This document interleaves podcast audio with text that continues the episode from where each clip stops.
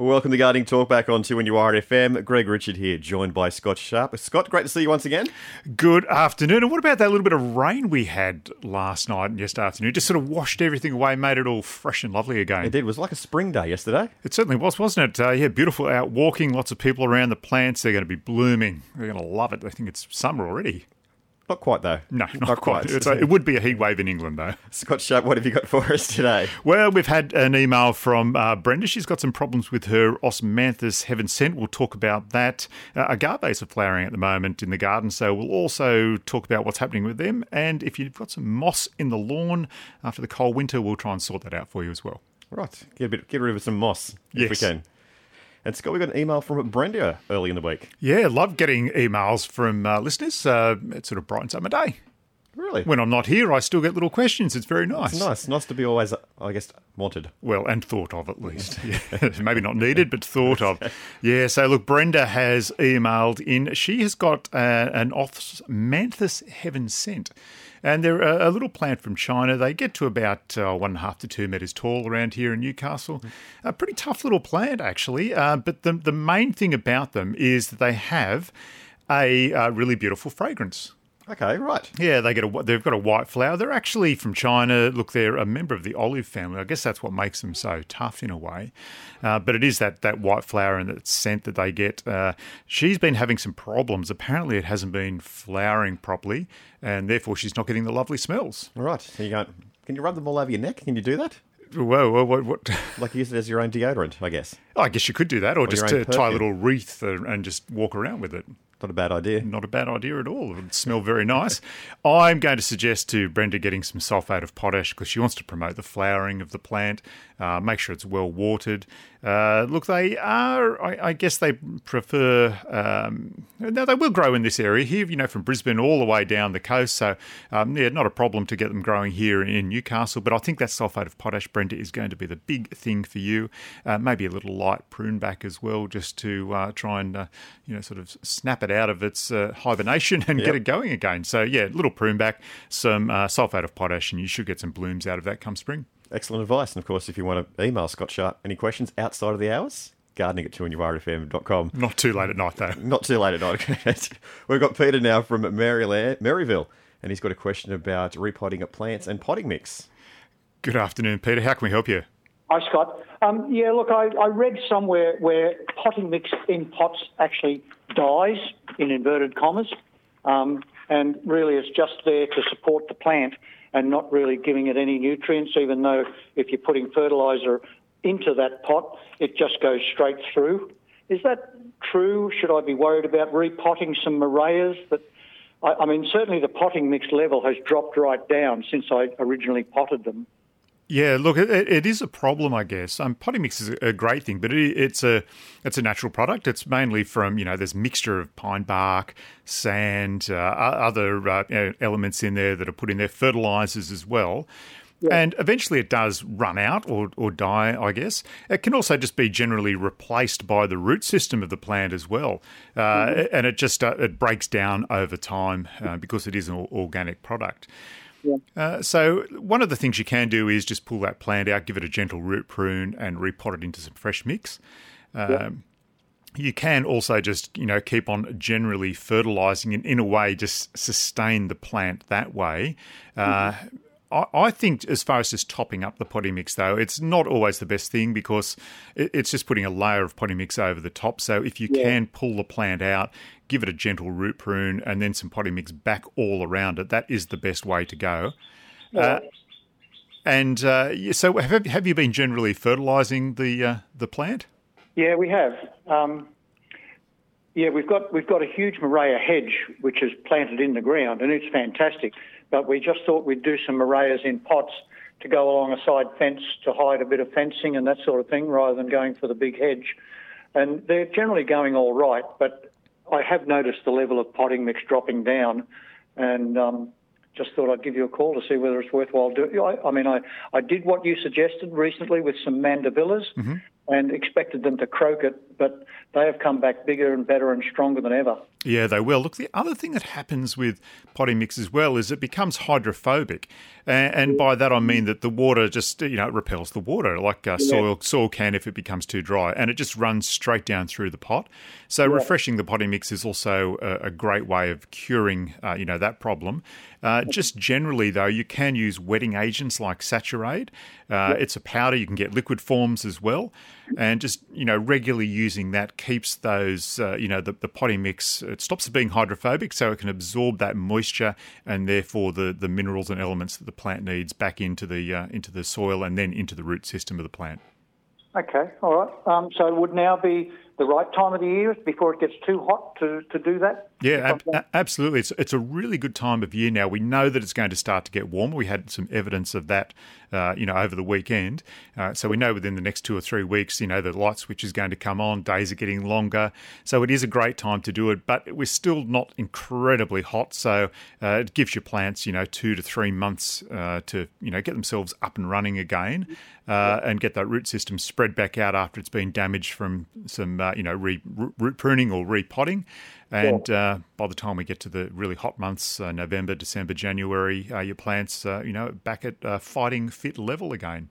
Fantastic. And, and give them a, a, little bit of a prune at the same time? Yes, do that. So if you are pruning the roots of a plant, you also uh, give the the foliage a light prune as well. It just reduces any stress on there. It also says to the plant, hey, I want you to, uh, you know, grow some new growth and it'll just look really nice. Uh, probably sit dormant for a couple of weeks until it gets warmer, but uh, after that it will take off for you. Okay, can I ask one more question, please? Absolute, Peter. That's what we're here for, mate. Okay, I also have um, five in, in ground, five um, snow maidens, uh, Rhaphiolepis. Yep, yep. And we probably had them in ground for three years, and the rotten things haven't given us a flower yet. Uh, yeah, so Rhaphiolepis snow maiden, they're a really tough little plant. Uh, they will grow up near the beach. Uh, they will take frost. They will take you know strong salty winds.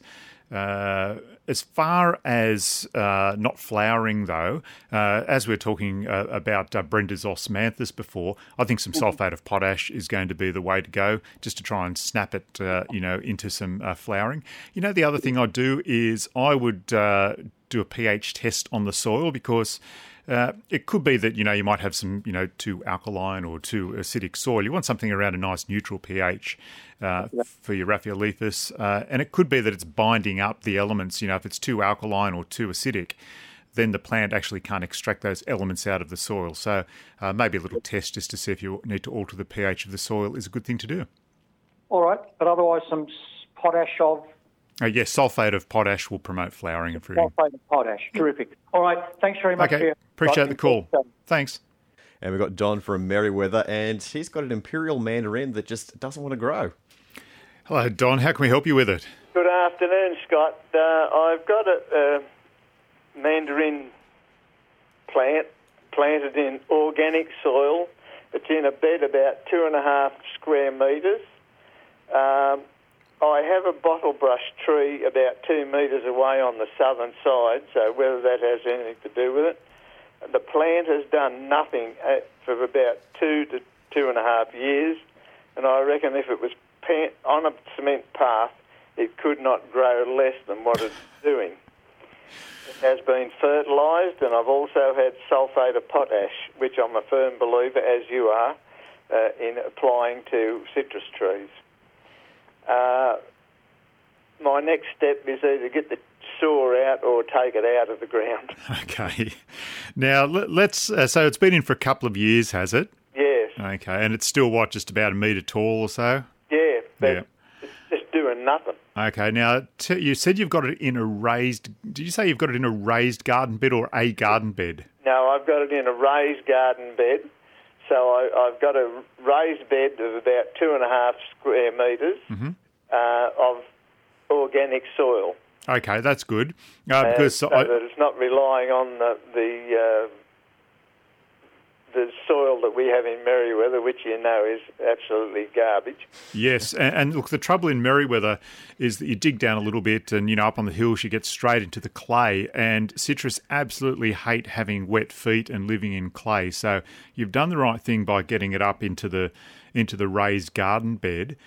Uh, now, tell me, you've been fertilising it. What have you been fertilising it with, Don? Oh, uh, I think I use citrus uh, citrus fertiliser. Yes. And, and then um, mainly use the sulphate of potash. Okay. Now, sulphate of potash is, is great for the, uh, like you said, the flowering of the plant, but we actually want to get the plant to get some green leaves on it and grow. So we're going to have to give it something, uh, you know, a little bit different with a little bit more oomph. And the citrus food is great. Uh, but I'm thinking because it's in that raised garden bed, a lot of the, the goodness, I guess, of the soil might be leaching out and, and running away over time. So I'm thinking to get some poultry manure. And because citrus love poultry manure, they love alkaline soil. So I would grab some poultry manure and give it a really good feed of that. And I'm like talking about, you know, pretty much the whole bag of poultry manure around the plant. Just pull it away from the stem, of course, yes. And dig that lightly through the soil. The other thing I'd probably do is have you got any garden lime lurking around in the back shed? Yes, uh, there's some kicking around. Okay, I'd give it a gentle sprinkle with some garden lime as well, because citrus likes slightly alkaline conditions. Uh, so that might, uh, you know, just uh, you know, unbind some of the the elements and minerals in the soil and get it growing for you, along with that poultry manure. So I think that's your two pronged approach. Of course, just make sure it's being well watered uh, as well, um, because the water should just be draining away. You won't be getting any pooling or anything in that uh, in that garden bed that no, you've got. Uh, the organic soil that I got in, I won't mention where it came from, but it is a good drop, uh, and it is it doesn't retain pools of water. You know, Yeah. Really soaks into it. Okay, well, look, that's that sounds like you, you've done the right thing there. A couple of years have passed though, and you know a lot of that goodness might have been draining out. So, look, keep up your sulphate of potash. Don't don't be concerned about using that. But I I think it's time that you got some poultry manure um, into the into the plant. Uh, and also, if you wanted to, not at the same time though, continue using that citrus food. Uh, so it might be that uh, you know for a couple of months uh, you use some poultry manure, you know, once a month, and then again uh, in another month, just to try and uh, get that organic matter back into the soil. And then the month after that, you would use a you know handful of that citrus food, and then uh, just you know probably every couple of months, then try and alternate.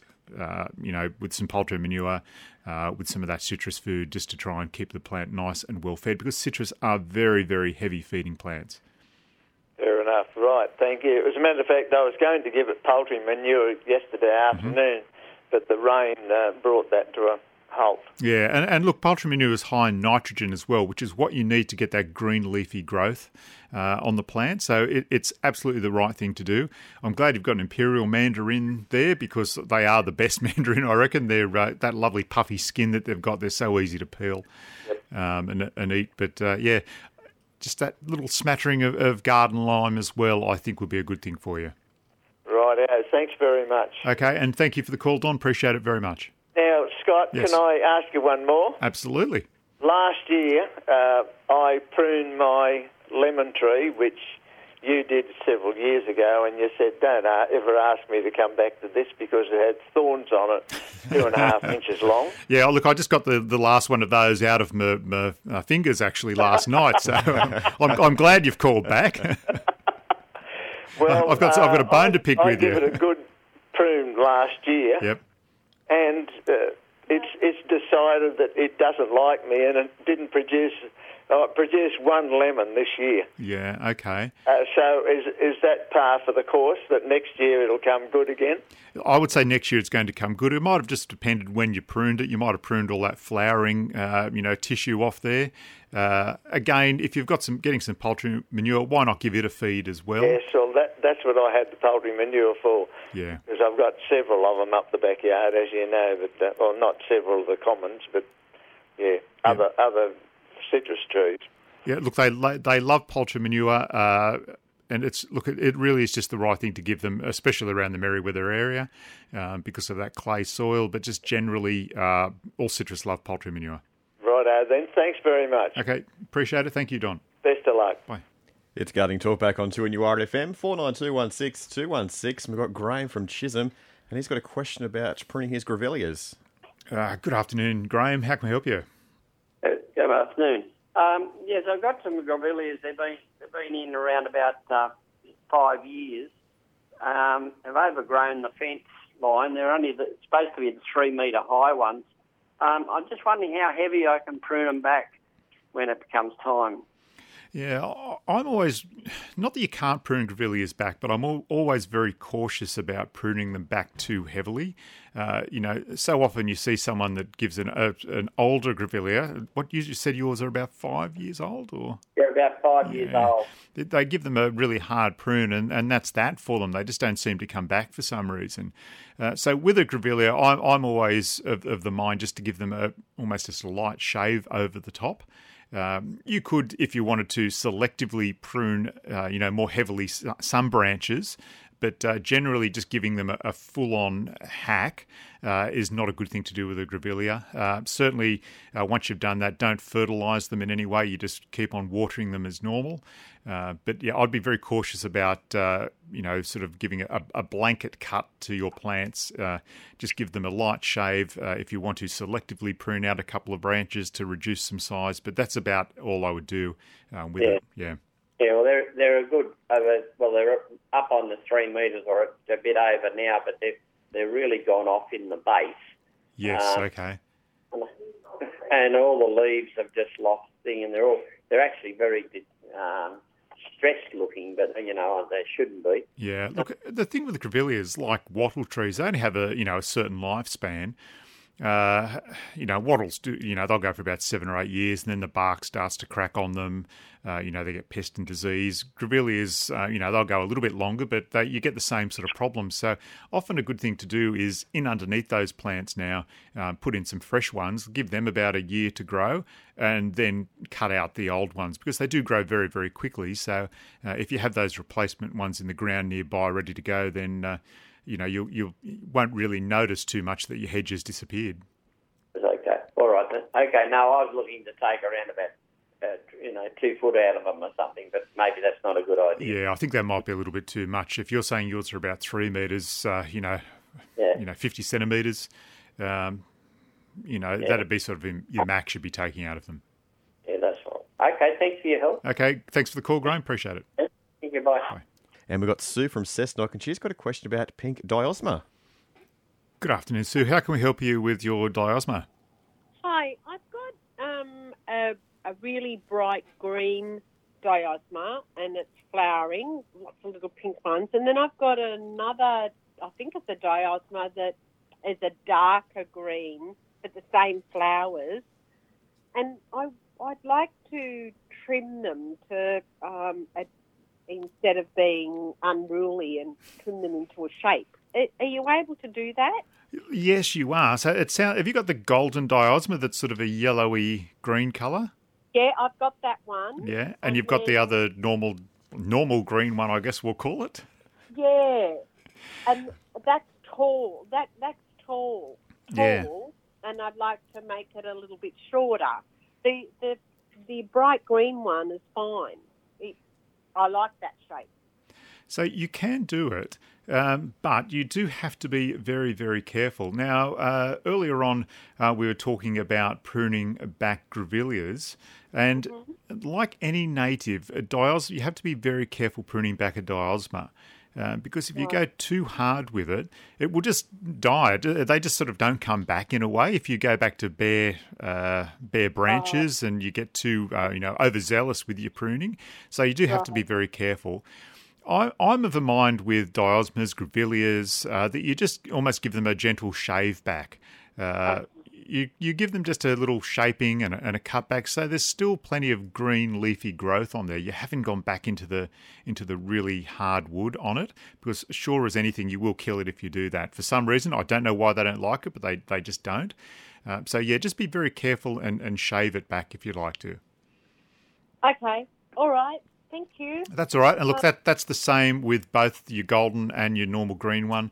If you want to give them a feed as well, uh, with any native, you have to be very careful about what you're feeding them. Uh, you can give uh, some blood and bone. It's probably the safest thing to feed your diosmas with. Uh, just give them a nice sort of gentle. Uh, I know, shake. How, how would you describe that? Almost like a misting of blood and bone in around the soil, and that'll give them a nice little feed for you. Okay, then. Thank you. Okay, not a problem. Thank you for the call. Bye. Bye. Maybe a drizzling, A drizzling, that's probably a better way of thinking about it, isn't it? A dusting. a dusting, dusting or drizzling. Yes, like some icing sugar. But yeah, look, I, I've found with blood and bone, if you start putting big lumps down, uh, you think, oh, it's going to wash away, but it doesn't. It uh, gets wet and then it sort of hardens or becomes hydrophobic. And it's very difficult to break it down. So when you're using blood and bone, just a, a very gentle dusting over the soil, and even just gently till it in if you want to with a you know little rake or something, just to, to get it into the soil and break it up. And, and it will work much better for you. A, a very safe fertilizer to use on natives. Otherwise, you can go and get specific native fertilizers for your you know grevilleas and and diosmas and, and whatnot. But uh, yeah, blood and bone's a good all round general safe fertilizer to use on natives. Right, excellent. We've got Dennis now from Belmont, and he's got a question about pruning his camellias. Good afternoon, Dennis. How can we help you? Good afternoon, Scott. Um, I've got a number of Camellia sanctuas, I think they're Yes, called. Sasanquas, that's the small leaf one. Yes. Um, and they're probably, what's that, three metres high. Um, and then there's a gap in the centre of all of them. Um, so can I chop them or trim them down, prune them? Yes, you can. I like the way you changed your uh, your language then from chop, from chop to prune. Very very nicely done. You caught it just in time, just in time. Uh, because uh, yeah, look uh, with a pr- uh, camellia though, I mean you can almost chop and hack at them if you want to because they're a fairly tough plant. Um, but that said, uh, you know a, a bit of tender, loving care never hurt anyone, especially me. and Greg apparently as well. So, uh, yeah, if you're going to do it, make sure you try, you know just do it a little bit nicely with some nice sharp, uh, you know, lopping, um, you know, pruners or Yep. a nice sharp saw or whatever. Uh, so yes, you can go fairly heavy though with your camellia. Um, they're very good at springing back. Uh, now is the time to do it as well. Oh, Um, fantastic. Yeah, you're probably going to tell us you've already gone and done it, haven't you? And chopped it away. but- no, no, no, No. And a gardenia, that's the same? Yeah, absolutely, absolutely the same with the gardenia. You can be fairly heavy with a gardenia too. Uh, look, again, probably a good time to do it uh, because you've only got two or three weeks now before the heat starts to uh, come back yeah. for spring, so you'll get some growth. Otherwise, it's just really going to sit there dormant. So, uh, you know, this weekend, next weekend, uh, great time to get out and prune, you know, camellias, gardenias, and uh, they'll be in a little bit of shock for a little while. Um, but then after a couple of weeks, they'll come back for you. Make And sure all you're doing is watering them, no fertilizer though. Yep. And after that, the gardenia, um, I've never had a complete flower on it. They they form, as in buds, but then they die off and just drop down. Um, what issue would that be? Any idea? Camellias can get a, a little bud weevil in them, uh, and you'd find that if you inspected the bud, you'd see some holes in there or some browning off. Uh, the other thing is the old sulfate of potash. Uh, you can just promote and make stronger flowers uh, by using sulfate of potash. Uh, mate, if they're in the ground, Yeah. uh, camellias and uh, gardenias love cow manure. So just a, a general good feeding of cow manure is going to work wonders for both of those plants. And what would I spray it with? Uh, for the bud weevil, I would Yeah. just be using a, a pyrethrum spray, uh, j- just generally keeping scale and uh, those little weevils under control. But I think uh, you know promoting a healthy plant is the way to go. So some cow manure for those two uh, varieties of plant. Uh, don't do it, of course, after you've just pruned uh, because you'll no. put the plant into too much shock. But let's say you know three to four weeks. Uh, after you've pruned and you're seeing some nice growth coming back on, that's the time when you would uh, actually go and give them some cow manure just to try and uh, you know sort of boost their general healthiness up. Uh, great. Thanks very much, gentlemen. Okay. Um, see you again, Scott. Okay, thanks very much, Dennis. Have a nice Bye. afternoon. Bye. Gardening talk back on 2NURFM. We've got time for a couple more calls, and we've got Bill from Lorn, and he's got a question about agapanthus. He's also got another question as well about poisoning grass, but we'll get to the agapanthus first, I think. Hello, Bill. How can we help you with it?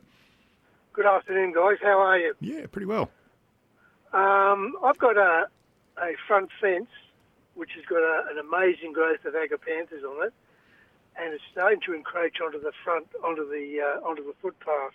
I was wondering if I could sort of hit it with a my edger and sort of take it back to some sort of reasonable state. Yeah, that I- I'm just thinking about an edge. You're just sort of going to cut along the, the front of it. What what about the tubers though? The the roots, uh, you know, those they start to get those heavy tuber sort of roots on them. That would, do you think your edge will be able to do that? Uh, possibly, yeah. possibly. Now, I, I, I was just out before I came in. I was talking to a fellow called Kev Kellaway, who we gave some very timely advice about agapanthus last week uh, to Yep. him. Uh, he was complaining to me a week later that his back's still very sore because he was at it with the mattock. Uh, look, he might be a bit soft. I don't know. We, we, that just could be the case, but we, we won't go down Yep. that path with him. But I, I would think that might be a way to do it. You know, you just need to get the mattock almost and, and chip away at those tubers and just pull them back a little bit from your grass. Uh, if you think, you know, give a try with your edger and see what happens. But uh, I, think you might just have to get a little bit more hardcore than that and just chip away with the mattock to try and reduce that uh, those tubers that start to grow up. Yep. Okay. Now I I put some um, in a in a five litre uh, spray, Yes. right? And I didn't realise that I'd filled it to the top. I was called away, and I come back and I said, "Oh yeah," and had the froth on the top. I said, "Oh well, I must have filled it." And I went out and, and touched it up again. I'd, I'd already hit it once, and I've basically killed patches um, on the front on my front lawn. Um, I was wondering what I could do. Yeah. So what you, you think it was just too strong? Do you? That I, I guarantee it. Yeah. Guarantee it. Okay. Okay. Uh, well, look, you know, you know what I'd do with that. I, I would go and get some top dress and just top dress those areas. Uh, Maybe just lightly rake them over to break them up because uh, chances are that it's going to be dead there. Uh, the root system still might be alive, but the best bet for you is to lightly top dress those areas and Yep. uh, try and promote the other grass just to grow in and fill that space back up again. Yeah, and that's you can't sort of get sort of run a fork through it and then throw some grass seed down and water it and whatever. Yeah, look, you could you could do that as well, uh, but I, I really think just putting some top dress on there will because top dress is full of poultry manure as well, so it's going to promote the you know if there's any life left in the root system to spring back up, and it's also going to promote the grass around it to come back and, and fill in that gap. So I, I think that would be the best way to go for you. Yep. Okay. Okay. Okay, and look, we're getting into the warmer months uh, again, hopefully, now that we're into August. Uh, the weekend was a great sign of that. So, uh, you know, the next couple of weeks is going to be the time to do that. You don't want to sort of just leave it um, as it is because sometimes the weed can get in there and, and take over. Oh, so, yeah. yeah, you want to try and promote sure. the, the grass to spread back in. It, it could be that you even, um, you know, put some top dress there and then get some grass seed and sort of till that back into that soil and try and get that to, to work for you. Uh, but I, I think putting some uh, additional soil there is going to be the best way to uh, to kickstart your grass for you again.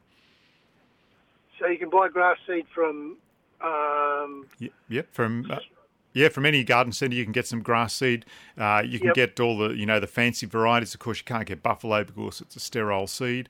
Uh, a lot of grass seed have got a mixture in there, so you have a, you know fescue, rye. Uh, it sort of comes up very quickly, and then the slower growing ones will come up behind that. The the fescue will die off. Uh, and then you're left with that green uh, grass again. But uh, Yep. yeah, yeah, give it a try and see what happens. I'll give it a whirl. Thank you very much Okay. for your advice. Good on you, Bill. Thanks. Have a nice afternoon. You too. Cheers. Bye bye. Thanks, Bill. And that is all we've got left regarding Talkback this week. Oh, run out of time. Run out of time. It just flew by today. It did too. We'll have to get some callers back in next week, though, if you missed out. That'd be fantastic. Excellent. Scott Sharp, I'll catch you again next week regarding Talkback on 2NURFM. Thanks for listening to this podcast from 2NURFM at the University of Newcastle. Topics range from gardening to health, well-being, pet care and travel. You'll find them all at 2NURFM.com.